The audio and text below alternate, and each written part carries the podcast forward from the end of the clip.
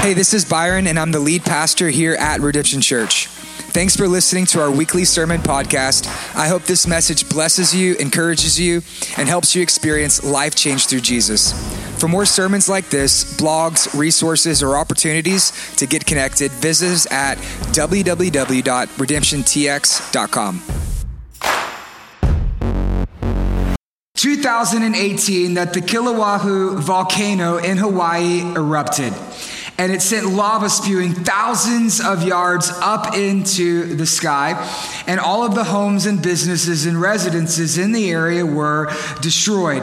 What geologists will say is that it was the largest volcanic eruption in modern American history. But what's fascinating is geologists also say that the volcano didn't start erupting in 2018. Instead, it began erupting in 1983. And here's what happened there was a small eruption followed followed by several years of calm. And then there was another eruption, and then there was another years of calm. And then there was eruption, and then there was calm, and then there was eruption, and then there was calm. And on and on it goes for 30 years until eventually, boom, the big eruption. I think that's a great illustration of what's happening today around the issue of sin and racism and prejudice and discrimination here in America. This is not an isolated incident. George Floyd is not an isolated incident. Ahmaud Arbery, Breonna Taylor, these are not isolated incidents. These are deep rooted systemic problems that go back 400 years in our history. And it's been happening under the surface. It's been the civil rights and then silence. It's been segregation, separate but equal, but silence. It's been Jim Crow laws and silence. It's 1992, the Rodney King race riots in Los Angeles, and then silence. And then all of a sudden, here we have George Floyd, Breonna Taylor, and Ahmaud Arbery. And boom, the explosion has happened. These are not isolated incidents. These go back to systemic racism, segregation, civil rights, the pain and suffering that's happened amongst the black community in America. This is a very big problem, and it's going on for a very long time. And what geologists will tell you is you never know when a volcano is going to explode, but we do know why. And here's the reason why. Dontre Hamilton, Eric Garner, Trayvon Martin, Michael Brown, Tamir Rice, Philando Castile, Eric Harris, Ahmaud Arbery, Breonna Taylor, and now George Floyd. Those are just a few of the names of people who have been oppressed, people who have been marginalized, people who have lost their lives. But there are thousands of other names and stories that we could add to that list. Names and stories of people that we know, people who actually attend this church, people who we call brothers and sisters, who are covenant members with us at Redemption, people who humbly, lovingly, graciously serve here at this church. In fact, one of them is a leader at our church. Amen. Her name is Erica Walker. She is a deacon here. She is the leader over outreach and missions for our church. And after I watched the death of George Floyd, my heart was broken. And so I reached out to her and I said, What can I do? What can I learn? How can I help? And so I took her out for lunch and she began to tell me her story. She told me a story. One of her earliest memories in life was being five years old at the bus stop where a young girl said, What are you doing here? Black people and white people can't mix. You don't belong here. What are you doing here? A five year old. She told me stories about how when she would go to a restaurant, people would look at her or follow her around. When she'd go to a, a, store, people didn't know if she actually could afford to buy the clothes, or the time that she was pulled over after leaving a basketball game simply because the color of her skin. Racism is a problem in our nation, and it's been going on under the scenes until eventually we find ourselves in this place and there's eruption. So we need to have a talk. We need to talk about it. We need to deal with it. And so here's what we're going to do we're going to have a conversation about it. When I asked Erica, What do you want me to do? She said, Byron, I want you to do the only thing that I know that you can do, and that is to preach the Bible. And so that's exactly what I plan on doing tonight. I plan to preach the Bible. If you have yours, go with me to Galatians chapter 2, verse 11. We're going to do a sermon called Grace and Race. And I'm going to preach the Bible because the truth is, this is not a political issue. See, some people want to say this is a political issue. Race is a political issue. It's not a political issue. Some of you thinking, Pastor Byron, you're getting political. You're getting political. Shut up and preach the Bible. That's exactly what I plan on doing. This is not a political issue. And what I find fascinating is that as a preacher, I've preached against abortion. People said, Byron, you are so brave.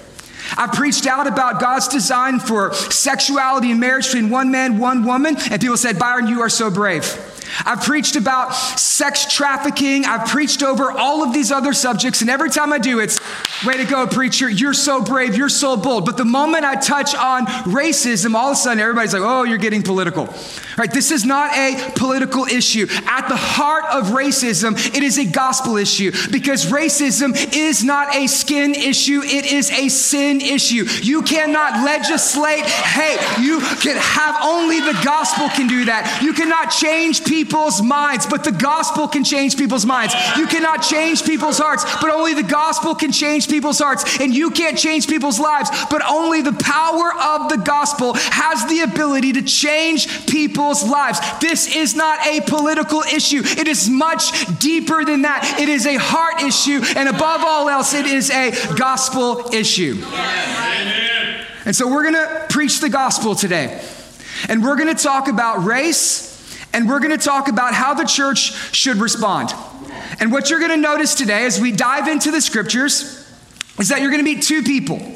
If you're familiar with the Bible, you probably know who these people are. One guy's name's Peter, and the other guy's name's Paul. You ever heard of them? Pretty big deals. We're going to meet Peter. He is the leader of the Jewish church. He is the first among equals when it comes to the disciple. Jesus' right hand man by his side preached the first sermon at Pentecost. This is Peter. He, he's a really big deal. I mean, he walked on water. Some of you say, but he tripped and fell. Yeah, but he took more steps than you ever will. He's a big deal, okay? And then on the other side, we're going to meet Paul. He writes two thirds of the New Testament. He is a missionary to the Gentile people. You have two different people you have Paul and you have Peter. You have the Jews and then you have the Gentiles. And there's going to be conversation, and it's the same conversation that we're having today. Who's in, who's out? Who's welcome, who's not welcome? Who's worthy, who's unworthy? Who's my neighbor, who's not my neighbor? Who do I have to love? That's what it's about. And this is why it's so important because Redemption Church exists to see a gospel centered movement where, in the heart of the city, where every man, woman, and child can experience life change through Jesus. Yes. And when we say every, every. we mean every. But tragically, some people don't think every means every. Some people think they get to redefine what every means. Some people have a different definition than us. Some people think every means some, every means most, every means almost. Some people think that every means people who look like them, act like them, dress like them, vote like them, believe like them, have the same skin color as them, of the same ethnicity or origin as them. Some people want to redefine every, but that's not what we're going to do here. At Redemption Church, every means every. And so we're going to have a conversation. It's the same conversation that Peter and Paul had. And here's the difference between these two men is that one was silent and one spoke up. That when it came to the matter of racism in the early church and prejudice in the early church, one was silent and one spoke up. So, my question that I'm going to ask you today is this Who do you want to be? Do you want to be a Peter or do you want to be a Paul? Peter was silent, Paul is going to speak. The question for us today is this In light of everything that we see happening in the world, who do we want to be? Do we want to be a Peter or do we want to be like Paul? If you have your Bibles, we're in Galatians chapter 2, verse 11. Here's what it says But when Cephas, that's Peter, this is a different name for Peter, but it's speaking of Peter. When Cephas came to Antioch, I opposed him to his face. Uh oh, there's a controversy. Uh oh, it's trending on Twitter. Uh oh. Post went viral. There's a fight. They're getting in the Facebook comments. They're arguing back and forth between one another. When Peter came to Antioch, I opposed him to his face. These are conversations that you don't need to be having on Facebook, you need to be having face to face. These are conversations that are very important for us as a church. And so we're going to have these conversations together, just like Peter, just like Paul in the church. He comes to Antioch. Where's Antioch? Antioch is the missionary sending region of the early church. It was a port city where they would send missionaries out from the rest of the world. And so Peter comes to Antioch and he says, I opposed him to his face. And what happened? Why? Because he stood condemned. That's a very important charge against him. He stood condemned because here's the truth is that some issues aren't black versus white, some issues aren't wrong, some issues aren't left versus right, some issues aren't progressive or conservative, some issues are matter of right versus wrong. And here Peter was wrong. And so he stood condemned because he was wrong. It goes on and says, For before certain men came from James, who's that? These are the religious leaders. These are the strict, conservative, moral majority of the day. These are the religious Jewish people. They came in, and then he drew back and he separated himself, fearing the circumcision party. Now, I know this is a very serious sermon. But I would not be your pastor if I did not tell you that I do not want to go to a circumcision party. That does not sound like a party that I want to go to. Amen? Just trying to cut the tension, no pun intended.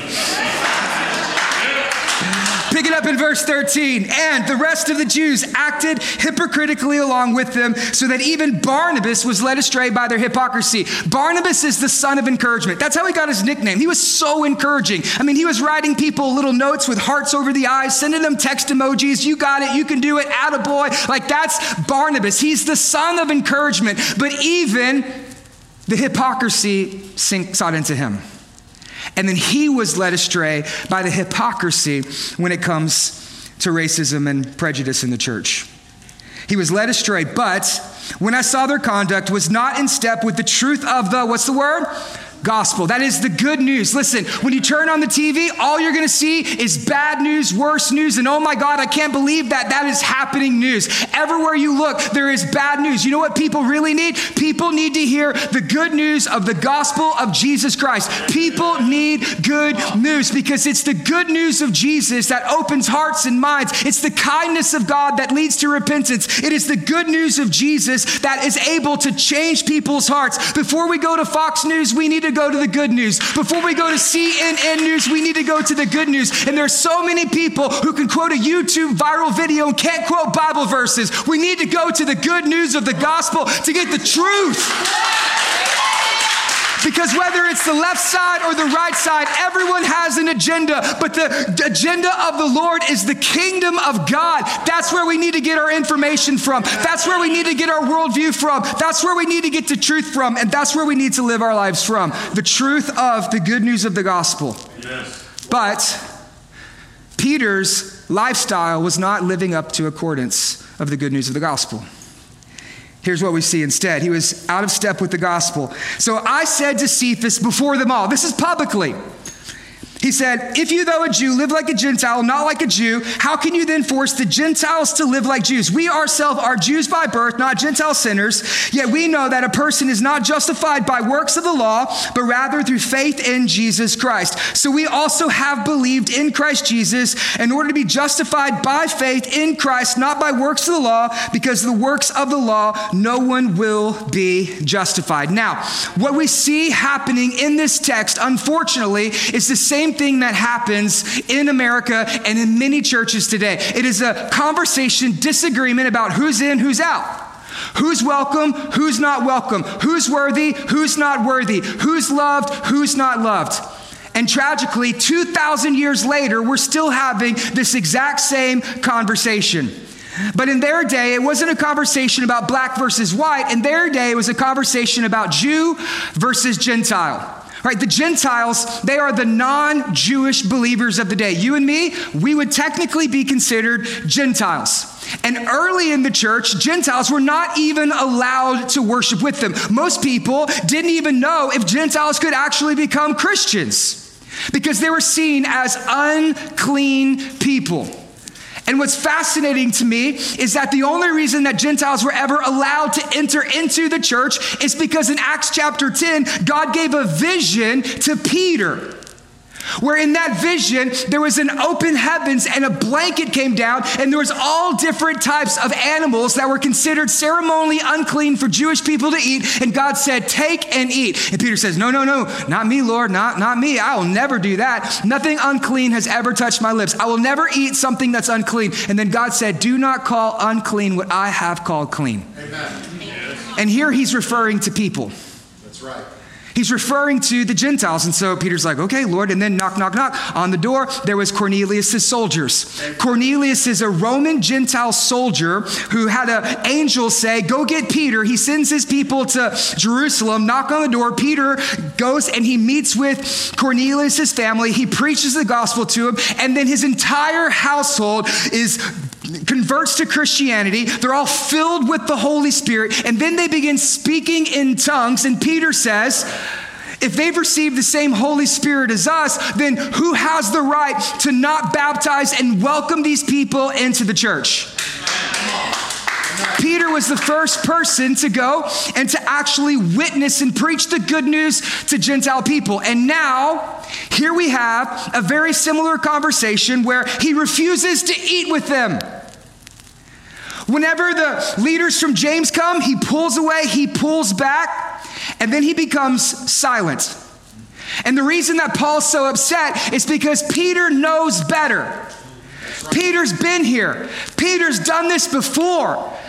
Peter knows better, but yet instead, Peter is silent. It's Paul who's the one. Paul is the one who steps up, who uses his voice, and he starts the conversation. Now, Peter is not a racist, right? We would never say Peter would be a, a racist, right? I mean, if you look at it, he's hanging out with Gentile people. He's spending time with the Gentiles. He's welcoming them into his church. He's laughing. He's hanging out. He's cutting up with them. He's probably eating a pork sandwich when nobody's looking, saying, Mmm, this freedom tastes good. That's probably what he's doing.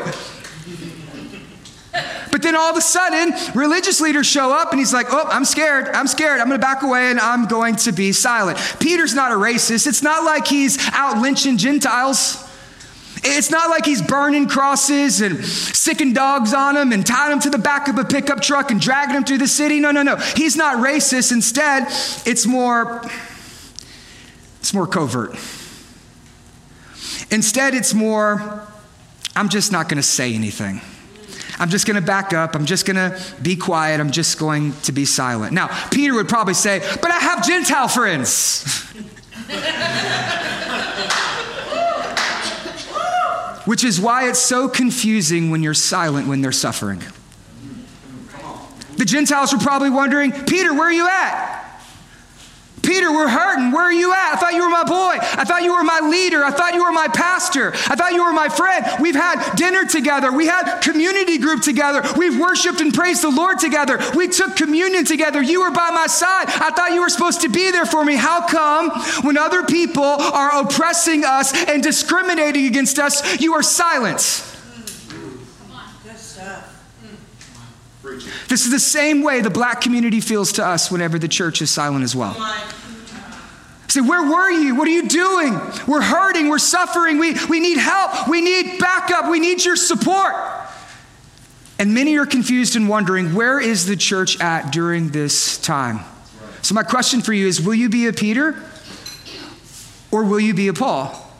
Will you be silent or will you speak up? Now, I would love to tell you I'm a Paul.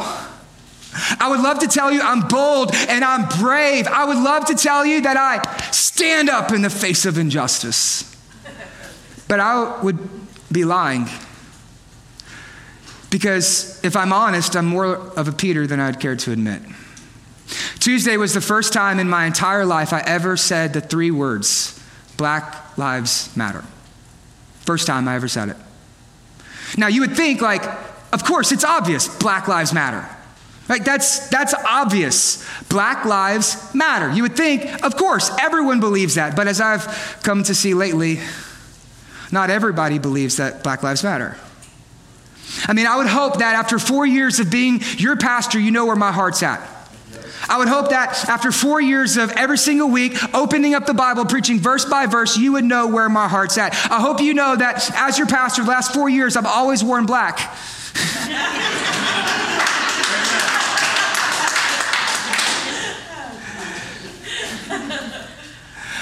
But I would hope that the record of my ministry would speak for my heart. Because I have preached against racism. I have preached against injustice and violence. I have preached against prejudice in the church. I have preached all those things. I have stood up here and I preached in Genesis, the creation mandate, where after God made Adam and Eve, he said, Be fruitful and multiply and fulfill the earth. I've preached that. I've preached the covenants through both the old and the new covenant. I've preached where Noahic covenant is that God would no longer destroy the world through a flood. I preached that Abraham would be the father of many nations. I preached that Israel would be a royal priesthood, a light unto the nations. I preached that King David, his offspring, would be a king that ruled over the nations. I preached that Jesus Christ is King of kings and the Lord of the nations. I preached through Jesus' ministry wherever Jesus, first time he ever revealed himself as the Son of God, was to a Samaritan woman at a well. He broke across political boundaries, race, ethnic boundaries, and he shared the good news of Jesus himself to a Samaritan woman, the marginalized, the lowest of the low, and the social outcast. I have preached the Good Samaritan,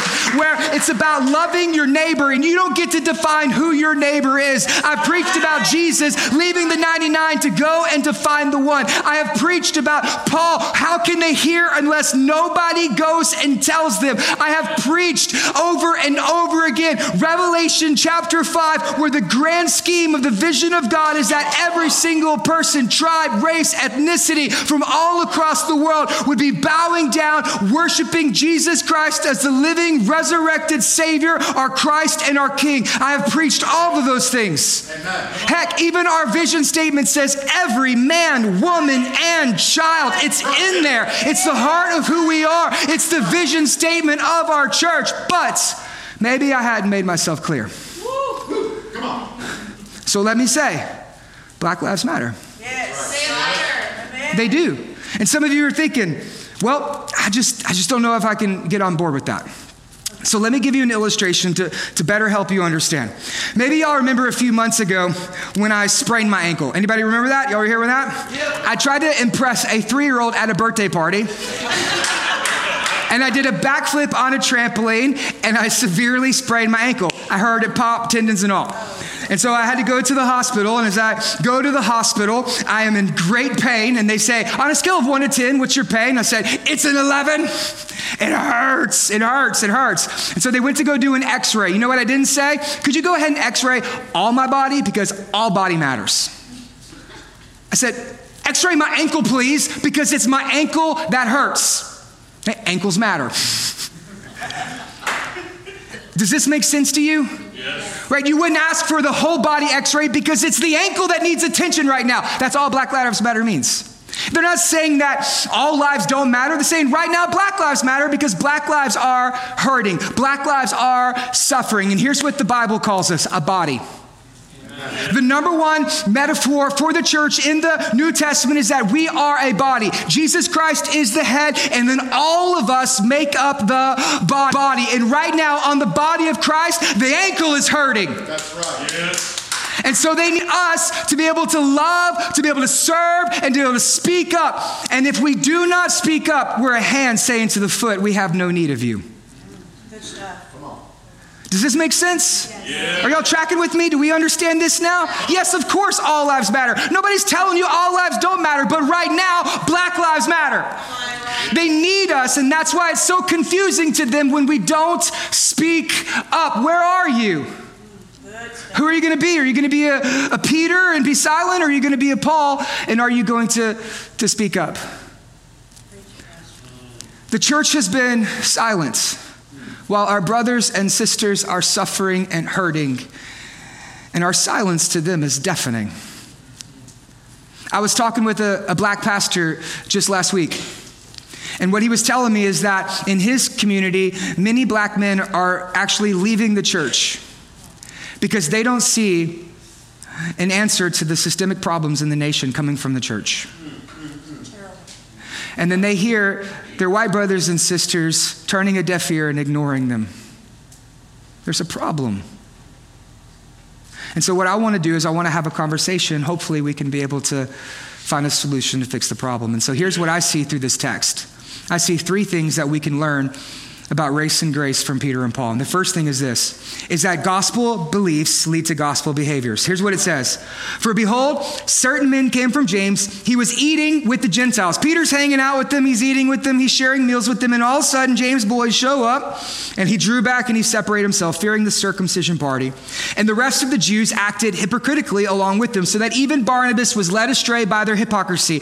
But when I saw that their conduct was not in step with the truth of the gospel, he had a conversation with them. What's the last word in there? Gospel. That's what all this is about. This is all a gospel issue. That's what's most important when it comes to the subject of race. We have to keep it focused on the gospel. We have to keep it focused on the good news of the gospel. And there are some actions and some behaviors that are out of step with the gospel. Listen, you need to pay careful attention to what you're listening to, what you're watching during this time and during this season, because there will be people who lie to you, there will be people who deceive you try to hijack you, try to conform your mind to the patterns of this world and not renew your mind by the word of God. It's the gospel and the gospel alone that empowers us. It's the gospel and the gospel alone that gives us a voice, gives us a purpose, gives us a reason, that changes our hearts, changes our lives, and changes our mind. It's all according to the work of the gospel in our lives and through our lives.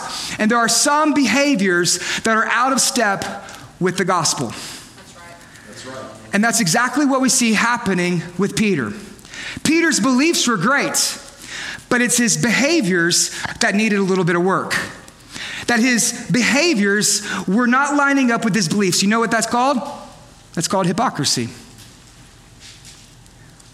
That's exactly what it is. It's hypocrisy. When you say Jesus loves everybody and then you treat people differently, that's called hypocrisy. Right.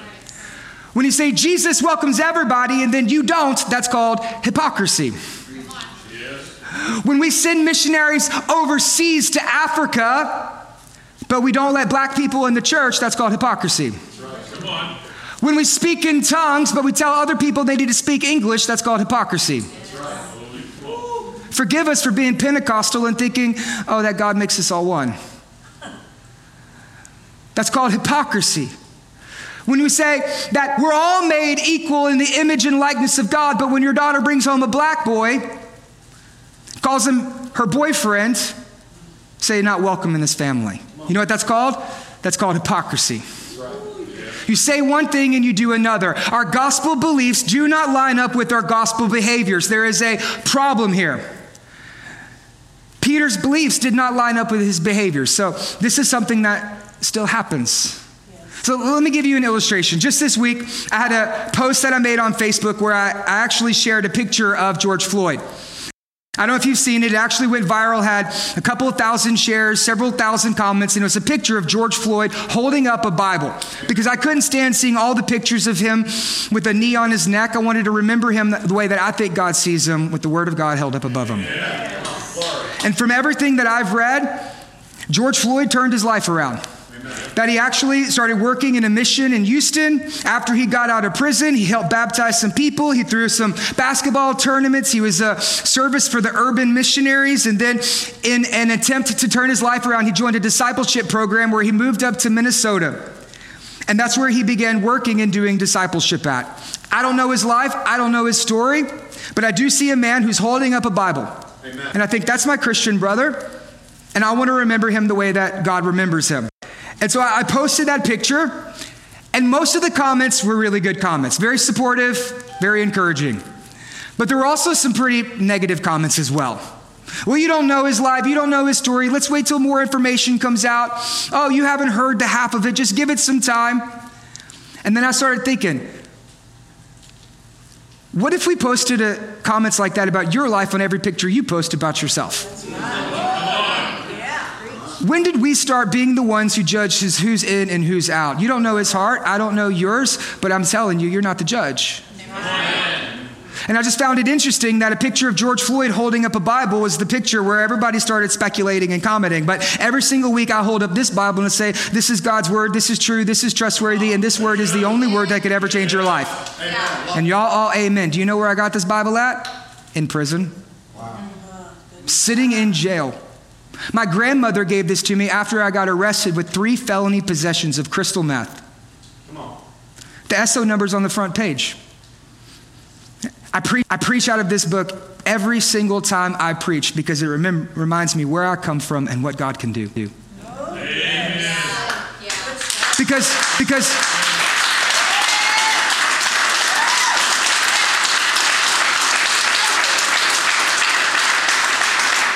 But when I hold up a Bible, I'm your pastor. Let a black man hold it up, we say, hey, let's wait for more information to come out. Our behaviors are not lining up with our beliefs. Do we not believe the gospel? Do we not believe that it doesn't matter who you are, what you've done, where you come from, that He has the power to save and to change lives? Did we stop believing the gospel? Did we stop believing that therefore now there is no condemnation for those who are in Christ Jesus? If Jesus don't condemn him, you can't condemn him. Do we not believe that no matter no height, nor depth, nor demon can separate you from the love of God? Do we not believe that if you confess with your mouth and believe in your heart, that Jesus Christ is Lord, you will be forgiven and saved of your sins. Do we not believe that? Do we not serve a God of second chances, third chances, fourth chances, five chances, 17 chances? Is it that the God that we serve? Is it that the God that we believe in? Is it that the gospel that we believe in? You say, oh, but he was, he, he you don't know, he, he was high. Listen, we have addicts in our church who relapse every single week. And we don't, we don't judge and discriminate against them. No, we welcome them in. Yes. Because we believe that every means every. And so when it comes to this, this is a gospel issue. Do we not believe in the gospel? Does something go viral and we forget our faith? Is that what happens to us? Are we not people of the gospel? Do we not believe that the gospel is the power to save? Then it's something that we should do in the way that we should live. The question is will we be silent or will we speak up? The first thing that we can learn from this is that gospel beliefs lead to gospel behavior. So, let me give you three things that we can do to be able to experience some gospel behaviors during the season. The first thing I think we need to do is this. We need to learn to listen. Jesus says in Mark 4:24, "Pay careful attention to what you hear." You need to be very careful about what you're listening to right now. You need to be very careful about what you're hearing right now when it comes to the subject of race and injustice. We need to listen because the measure you use will be measured back to you. The one who has, more will be given. The one who has not, even what he has, will be taken away. If you learn to listen during the season, more will be given to you. More grace, more hope, more mercy, more peace, more redemption, more salvation. If you learn to listen right now, there's going to be way more reconciliation. But if you do not listen, well, you're going to get the opposite more anger, more bitterness, more hatred. And then in 30 years later, we'll be having these exact same conversations with our grandchildren. Oh, I think the reason that we're still having this conversation is because the generations before us didn't listen. And so, first thing we need to do is we need to pay careful attention to what we hear. We need to learn and we need to be listening.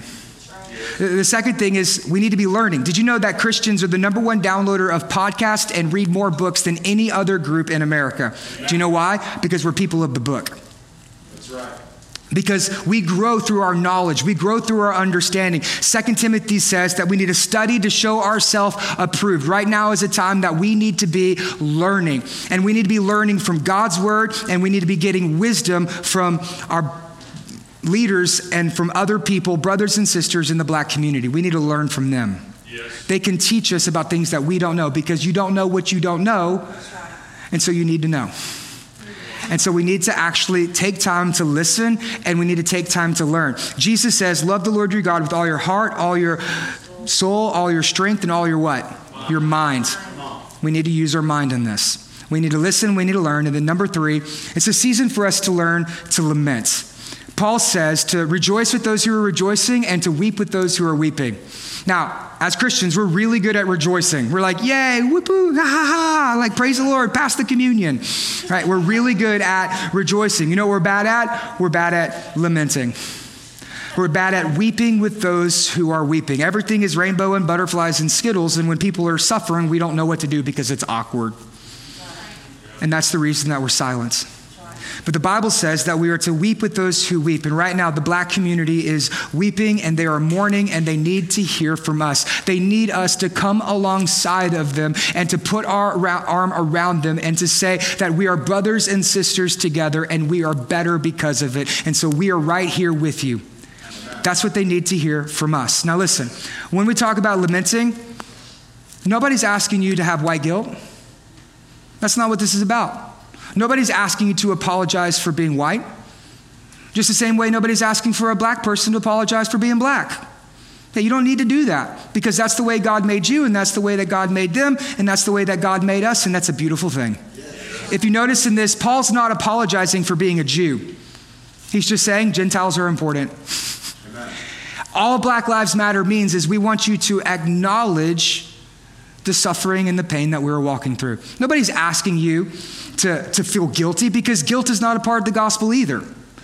All we're asking you to do is to recognize that our brothers and sisters are hurting. They don't need to apologize for being black. You don't need to apologize for being white. It's just the way that it is, and that's the way that God made us. Praise the Lord because of that. And a lot of people are like, but, but, but I'm colorblind. That's not a thing. People say colorblind, they say, but I have black friends. How would you know they're black if you were colorblind? Because the truth is, is we all see color, and if not, then you need Jesus to open the eyes of the blind. Because this is a beautiful thing. We're all made in the image and likeness of God. We are the imago Dei, and God made us different because different is beautiful to Him. He didn't make one color of rose, He made thousands of colors of roses. Not every rose looks the same, and not every person is the same shade, but underneath the surface, we're all under the same blood. Yes. Right. Come on, preach. And so we need to learn. And so we need to learn to listen. We need to learn to learn, and we need to learn to lament. When I talked to Erica Walker, here's what she told me. I said, "What do I need to do?" And she said, "Byron, you don't need to cry. Right? Your tears aren't going to do anything for us. You don't need to cry, and you don't need to feel bad. You just need to make it better. Right? We don't need your tears. Instead, what we need is we need your voice." Are you going to speak up or are you going to be silent? Gospel behaviors are formed by gospel beliefs. The second thing is this gospel faithfulness is the only way to overcome the spirit of fear. For behold, certain men came from James, and he was eating with the Gentiles. He drew back and he separated himself, fearing the circumcision party, and the rest of the Jews acted hypocritically along with them, so that even Barnabas was led astray by their hypocrisy. But when I saw their conduct was not in step with the truth of the gospel, I said to Cephas before them all, If you, though a Jew, live like a Gentile and not like a Jew, how can you then force the Gentiles to live like Jews? We ourselves are Jew by birth, and we are not Gentile sinners. Now, if you're familiar with the story of the gospel, you might know who Peter is. Peter, he has no problem in the book of Mark of putting his foot in his mouth. For those of you who are with us to the study of the book of Mark, Peter's saying all sorts of crazy, ridiculous things. On the Mount Transfiguration, when Moses and Elijah show up, he's like, hey, boys, y'all be happy Peter's here. Let's build a tent. He argues with Jesus about the bread. He says, Jesus, you are not going to go to the cross. So much that Jesus turns around and says, Shut your mouth, Satan, not today. That's Peter. Peter has no problem. Open mouth, insert foot. That's Peter. But yet, even in this situation, Peter is silent. Now, what could make a loudmouth like Peter be silent? It's fear. Peter was afraid, but he was afraid of not the Gentiles, but of the religious leaders. What are they going to think? What are they going to say? What are they going to do? What, what, are they going to send me an email? Are they going to reprimand me? Are they going to send me a message? What happens if they see me hanging out with Gentiles? What happens if they know that I got Gentiles in my church? What happens if they see me eating that pork sandwich? What happens if they hear me say, Gentile lives matter? What happens? What's going to happen if they hear me say this? It's going to be awkward. I'm going to get in trouble. There's going to be a fight. So here's what I'm going to do instead I don't want to rock the boat. I'm going to toe the party line. I'm going to back up, be quiet, and hopefully this is just another trend, and in three months, this is all going to blow over.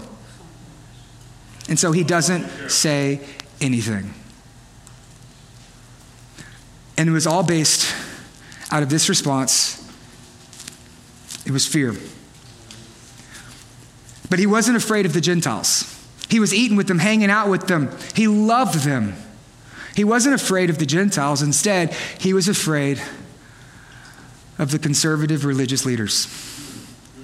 I'm going to say something that I think is going to blow some of y'all's minds. Come on. With it. White people aren't afraid of black people. That's right.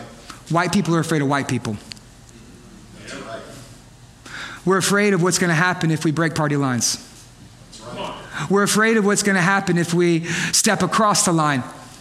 We're afraid of the backlash that we are going to get. And so most of the time, we just don't say anything because, well, we don't want to rock the boat. I know pastors who have people leaving their church right now. One pastor that I talked to, he said, a member told him that we're going to withhold our tithe until this all blows over. What? One pastor I know had someone leave the church after he preached the Good Samaritan sermon after Ahmaud Arbery was killed. One pastor I know has an elder who is resigning because he posted on Facebook something about this very issue. And you know what all that is? It's nothing more than the spirit of fear. That is the spirit of fear that is running rampant in the church. Listen, right now, Satan is having a field day watching the church be silenced by his spirit of fear. It started with the coronavirus and it is continuing through, coming with racism. It is a spirit of fear that has been unleashed and is wrecking shop and bringing pandemonium. Don't you know that fear is demonic? In 1 Timothy, it says, God did not give you a spirit of fear. It is a demonic spirit. 1 John says that pure and perfect love casts out fear. You know what you got to cast out? You got to cast out demons because fear in the heart of a believer is a demonic spirit that has come against the church. And God did not give us a spirit of fear. Instead, He gave us the Holy Spirit, the spirit of faith, of power and of love and of a sound mind. And the only way you can cast out fear is with love This is why Martin Luther King Jr. says that hate can't drive out hate because that's a demonic spirit. Only love can do that. Darkness cannot drive out darkness because that's a demonic spirit. Only light can drive out darkness because only love can cast out fear. If you want to overcome the spirit of fear, it only comes through gospel faithfulness, standing up for what we believe, standing up for what's right, standing up, standing firm in our faith, walking side by side with the brothers and sisters of our faith. We got to stand firm in the faith. That's the only way to overcome the spirit of fear. I'm tired of living in the spirit of fear. I want to walk in an opposite spirit. I want to come at this with the spirit of love, with the spirit of grace. I want to come at this with the spirit of the Holy Spirit that is of power, that is of love, that is of a sound mind. And I want to overcome fear with faith. Amen. Yes. Peter had fear. Paul, on the other hand, he stood up because Paul had faith. Amen. Yes. The number one command in the Bible is this you know what it is? Do not fear. 365 times in the Bible it says, Do not fear, do not fear, do not fear, do not fear. Do you know why? Because we all fear. Because fear, when it manifests itself in a believer, is damaging, it is crippling, it is devastating. We cannot let fear determine our actions. We cannot let fear govern our lives, and we cannot let fear silence our voices. We must speak out, and the only way to overcome the spirit of fear is with faithfulness. We must be faithful to what God has called us to do. And here's the truth we should not fear because Jesus tells us, do not fear. In fact, here's what Jesus says in Matthew 10 28. He says, Do not fear those who can kill the body, but cannot kill the soul. They might talk about you, they might say something about you, they might withhold their tithe from you. But Jesus says, Do not fear those who cannot who can kill the body, but cannot kill the soul. Instead, he says, You need to fear the one who can kill both the body and the soul in hell. And here's the problem that I see is that so many people are more worried about what people think and less concerned about what God thinks. When it comes to the subject and sin of racism, more people are afraid of what other people are going to say than what God is going to say when they stand before Him in heaven. Listen, you don't have to pick a side. Everybody right now wants you to pick a side. Whose side are you on? Are you on my side or their side? It's us versus them. It's left versus right. It's progressives versus conservatives. It's Republicans versus Democrats. It's masks versus unmasked. Whose side are you on? It's black versus white. And here's what the church should say I'm on God's side. Amen. I'm not picking a side. I'm on God's side and I'm going to transcend the party lines. I'm going to go above and I'm going to see people from God's perspective and I'm going to respond according to God's word and I'm going to stand on my faith. I am not picking a side because this is a matter of right and wrong. And God's way is the best way. I'm on God's side. Do not fear because here's the truth. When you get to heaven, nobody's going to be by your side. Amen. No one will be by your side. You will be accountable by God for the life you live and the decisions that you make. Right. And as your pastor, I'm going to be held accountable by God too. I'm going to stand before God, and here's what I want to say I want to hear God say, Well done, my good and faithful servant. That's right. Yes. You know what I don't want to hear God to say? Where were you? Come on. I can't do that. I can't stand before God and listen to him and say, Byron, I have called you and equipped you to be the pastor of Redemption Church in 2020. Everything you're going through, from the coronavirus to racism, the death of George Floyd, and whatever comes next, I have called you for a season such as this. I have called you for a time such as this. It was no accident that I put you and those 300 people in the heart of downtown Beaumont on this day for this time. It was not an accident.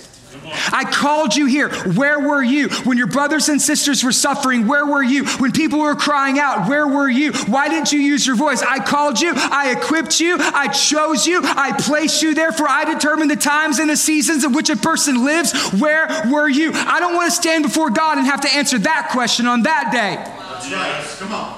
My, my children are suffering. Where were you? Your brothers and sisters were hurting. Where were you? They were crying out, looking for hope, looking for healing. Where were you? Where were you? Why didn't you speak up? Why didn't you use your platform? Why didn't you preach from God's word? Why didn't you speak up on their behalf? Where were you? I want to hear my faithful servant. Yes. Amen. The only way to overcome fear is if you have the fear of the Lord. And I'm tired of living by the fear of man. I'm ready to live my life fully, totally surrendered under the goodness and the kindness of the fear of the Lord. God's side is the right side. And God says this is wrong. Will you speak up or will you be silent? Will you be Peter or will you be Paul? Which leads to the final point. Gospel conversations lead to gospel change. Gospel conversations lead to gospel change. This is all just a conversation. Peter and Paul, they're having a conversation. It's a heated conversation, but it's still a conversation. Some of y'all are going to go home and you're going to have conversations. Some of y'all are watching this online right now and you're probably having conversations. And they might be heated conversations, but they are needed conversations. And so here's what we're going to see next. He says in verse 15, We ourselves are Jews by birth, not Gentile sinners. Yet we know that a person is not justified by the works of the law, but through faith in Jesus Christ. So we have also believed in Jesus Christ in order to be justified by faith in Christ. Listen, they believe in Jesus, we believe in Jesus. They love Jesus, we love Jesus. Jesus makes them family, Jesus makes us family. Because of Jesus, we're family. It's all about, only, always, always been about Jesus. And in order to be justified by faith in Christ, not by works of the law, because works of the law, no one will be justified. The last word right there is the word that this entire conversation hinges upon, and it's this word justified. And this is the big word in the conversation that we're seeing in the narrative today justice. That's what people are looking for. They're looking for justice. And here's what that word justified means it's a theological term that explains why the gospel is so important. Justified is a rendering that a judge gives, it is a verdict that a judge gives. Now, a good judge gives a good verdict, a bad judge gives a bad verdict. What's the cry of everybody now? They're all looking for a judge. Ahmaud Arbery couldn't get a judge. It was a misjustice of the justice system. He was passed from DA to DA because there's no one who could be fair and just in giving the trial. Breonna Taylor, they're looking for a judge. Now, the big thing with George Floyd is well, what's the conviction? Who's going to be arrested? Who's going to be tried? What's the sentence going to be? Who's going to be the judge? Everybody right now is longing for justice. There are good judges, and there's also bad judges. Don't buy into the lie that every judge or every cop is a bad cop. Don't believe that. One of my best friends is a judge, and he's a good judge and he's a good man. He's actually going to come over to my house on Sunday and he's going to show me how to barbecue. he's a good man, and he's a good judge, and he's got a good heart and he's got a great family and he loves Jesus and he's a member of our church. He's a good man. Amen. Don't buy into the myth that all cops are bad cops, that all judges are bad judges, because not everybody who's protesting is a bad protester, and not every preacher who preaches a false gospel means all preachers are false.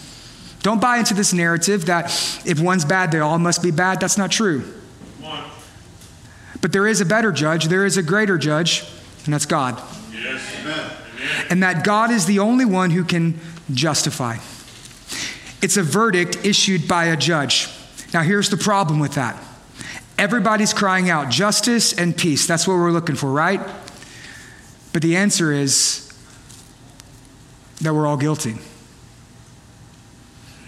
Every single one of us has sinned and fallen short of the glory of God. There is no one righteous, there is not even one. Every single one of us sinners. We have done things we should not have done. We have said things we should not have said. We have lived in ways that we should not have lived. I am a sinner. You are a sinner. No matter your race, your skin color, no matter if you're black, white, rich, poor, no matter if you're a man or a woman, every single one of us is sinners. Officer Kavanaugh, sinner. George Floyd, sinner. You and me, sinner. Every single one of us guilty. And you know what the penalty for sin is? It's death. That we're all living under a death sentence. So here's what God does. When God would drop the gavel on your life today, guilty. That's the verdict. Every single one of us. Because the wages of sin is death. Doesn't matter who you are. How do you like that for equality? You're all sinners. There you go. so, what does God do? God gets up behind the throne. He sends his only son, Jesus. God becomes a man, enters into this world, and he lives the life that we never could live that through Jesus Christ, he was poor, he was homeless, he was marginalized, he was an outcast, and he was like us in every single way, minus one. He lived his life without sin. He loved everyone perfectly, he served everyone perfectly, he was generous to everyone, he welcomed people, he served the, un, the unthinkable, he forgave the unforgivable, he loved the unlovable, he welcomed the unclean. This is Jesus, and Jesus stood up in the face about religious, hypocritical leaders who violated the good word of God, and for that reason, he was murdered. Jesus was arrested, tried, falsely crucified. He was beaten, bloodied, mocked, murdered, hung upon a Roman cross. Jesus died the death that we deserve. And through his death, he substitutes himself in our place for our sins. Corinthians tells us that he who knew no sin became sin so that through him we might become the righteousness of God. And when God sees those who put their faith and trust in Jesus Christ, the gavel of God drops on their life and he says, Not guilty, justified. Justice and peace, my friends, is at the heart of the gospel of Jesus Christ. No justice, no peace. That is the heart cry of the gospel. No justice, no peace. Without justice, there is no peace. And if you want peace, you got to get justice. And every single person that I see holding a protest sign, every single person out there uh, m- marching, out there holding up the sign, crying out, screaming on the streets, no justice, no peace, no justice, no peace. Do you know what I hear them saying? I need the gospel. They're saying, I need the gospel. They're begging for us to give them the gospel. Tell me the gospel. There's got to be good news. I need justice. Where is justice? I need peace. Where is peace? Because without justice, there is no peace. Give me the gospel. That's what their heart cry for. They don't know it yet, but that's what they're really longing for because only the gospel is able to fix the problem of racism in America because it changes our hearts, it changes our minds, it changes our lives and it lets us see other people through the lens of what Jesus did for us. Amen. When I see someone with the protest sign saying no justice, no peace, you know what I think? This is what happens when the church is silent. That's right. People don't know where to go to get the gospel. They're crying out for the gospel right now. There's more opportunity to share the good news of Jesus than there has ever been before. People are literally, thousands of them on the streets saying, Somebody give me the gospel right now. I don't got it because the world's way is not working. The world is broken. It failed me. No justice, no peace. Where's it at? Because this ain't working. Where's justice? Where's peace? Because the system is broken. It's not working. There has to be another way. But they're trying to get justice through the ways of the world, and it's going to disappoint them. Yes, it is. Only the gospel can meet the need of this nation. Come on. Come on, Pastor. Justice only comes from Jesus. That's right. Peace only comes from Jesus. No justice, no peace. If you want to know justice, you need to know Jesus. Amen. Because at the foot of the cross, justice and peace they kiss. Amen. Come on. And that's what love is. Justice and peace at the foot of the cross. And so, this is the reason the church cannot be silent. We must meet the need of the people who are crying out. And here's what I believe on the other side of the riots, there is revival waiting. Amen. Some truth. Out of the other side of the protest, there is a church that is being born. Amen. That this is the movement that heaven has been waiting for. This is the moment that the world has been waiting for, for the church to rise up and to take their place when it comes to the conversation of race and grace. Amen. It's our time. Yes. We must speak up. We cannot be silent. We gotta say something Yes. because people are dying.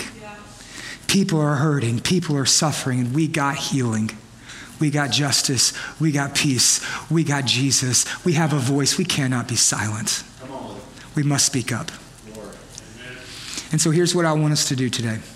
As we wrap up this sermon and this message, I want to give us a challenge.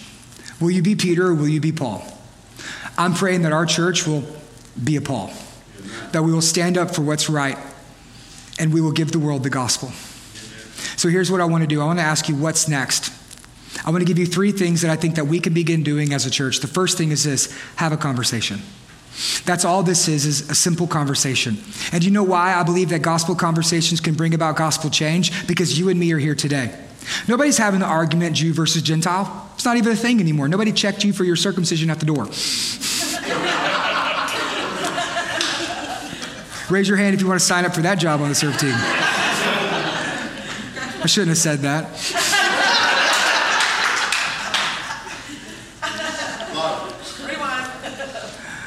But here we are 2,000 years later, and this is not a problem anymore. Do you know why? Because they were willing to have a conversation. In fact, 100 years after this conversation happened, Josephus actually wrote about the church, talking about how they ended racism in the church at Rome. In fact, Justin Martyr in 100 AD said, We used to hate people who were of the different race than us. Now we eat meals with them and pray for our enemies. That's only one generation after this conversation take place. What could happen one generation after we have this conversation? I believe that what we can do is we can be the generation that ends systemic racism in America because we have seen overflows for the last 30 years of an eruption and then silence, an eruption and then silence, and then eruption and then silence. But what if the eruption that's happening in the nation is the same eruption that God wants to do in the church? Bring it. Let's go. That we could be the generation that puts an end to systemic racism in America. We could be the generation that finishes what Martin Luther King and the rest of those started in the civil rights movement. We could be the generation that finishes what Harriet Beecher Stowe did when she wrote to Abraham Lincoln to get the Emancipation Proclamation passed. We could be the generation that stands up and says, This is not going to happen. We could be the generation, and that all starts with a gospel conversation. Have a conversation. Talk to your friends and your family. Talk to those who are in the black community. And please, for the love of God, teach your children. Some truth. Amen. We got to have the conversation. The second thing is, I want you to stretch yourself. I want you to read a book. You can do it, but there are no pictures in it. But I do want you to read a book. Okay, I'm going to recommend a book to you. It's called Woke Church by Eric Mason. He is a pastor of Epiphany Church in Philadelphia. He is a gospel centered great man who loves the church and he just wants to help. And so he wrote this book. I read it this week. It was very eye opening. I want you to have a conversation and also I want you to, to read this book. I recommend it to everyone. It's an incredible book. And then the last thing that I want to challenge you to do today is this I want to challenge you to believe the gospel because it's the gospel that changes hearts and minds and lives. It's the gospel that has the power for racial reconciliation. I want you to believe in the gospel. Truly, literally, wholeheartedly believe the gospel. So let me close by giving you an illustration. At our first Wednesday prayer night, My grandmother Dee Dee, she actually told me a story about living in the 60s. That when she was in eighth grade, they had voluntary integration at her school. That wasn't, but not that long ago. And as she was in eighth grade, they had voluntary integration, and she remembered on the first day of school, she went to the bathroom, and there was a black girl crying in the bathroom. And she went up to her, and she actually built a friendship with this girl. And they became friends, and she learned her story. And the girl said that I was a cheerleader at my other school. And Dee Dee said that most people who integrated into her school, they left everything behind. They left their popularity. They were basketball players. They were football players. They were cheerleaders. They were star athletes. They were student body presidents and counselors and student government. And they had a whole life that they had built up going to their other school. But they voluntarily chose to integrate schools. And they left everything behind. And as I heard that, I thought that's the same thing that Jesus did for us. That just like that little black girl, Jesus integrated into this world. That Jesus left heaven and he integrated here on earth. That is a beautiful picture of what the gospel looks like. And if Jesus could do that for us, we need to do that for others. We need to have the conversation. And the church needs to be the place, the safe place where we can talk about race and we can talk about grace. Redemption Church will be that church. Why? Because we're a gospel centered movement in the heart of the city for every, every, every, every, every man, woman, and child. And at redemption, every means every. Amen? Amen. Well, thanks again for tuning in with us here at Redemption Church. If this message was helpful to you in any way, leave a review, like, comment, or share with your friends to help others experience life change through Jesus.